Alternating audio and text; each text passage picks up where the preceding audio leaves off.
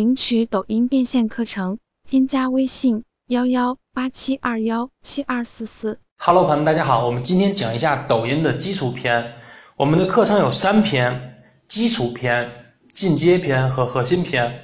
我们今天为什么会讲基础篇呢？我身边有很多朋友，他们有的录的都特别拼，但是粉丝呢就是在那么几百，就是上不来。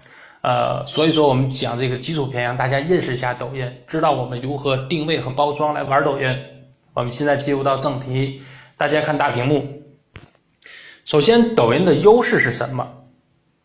抖音的优势就是精准推送加猜你喜欢，它跟别的微博什么的不一样啊。我可以订阅式的，我订阅这个大 V，但是我订阅大 V 了一些小 V 它起不来啊。所以说，抖音的优势就是。都有生存的土壤，这个人有几千万粉丝，他有他的生存的土壤。我们这些没有粉丝的人，只要掌握了抖音的规则，我们也可以成为大 V，也有几十万、几百万的粉丝。这个就是我们为什么要玩抖音创作者，这是一个重要核心的内容。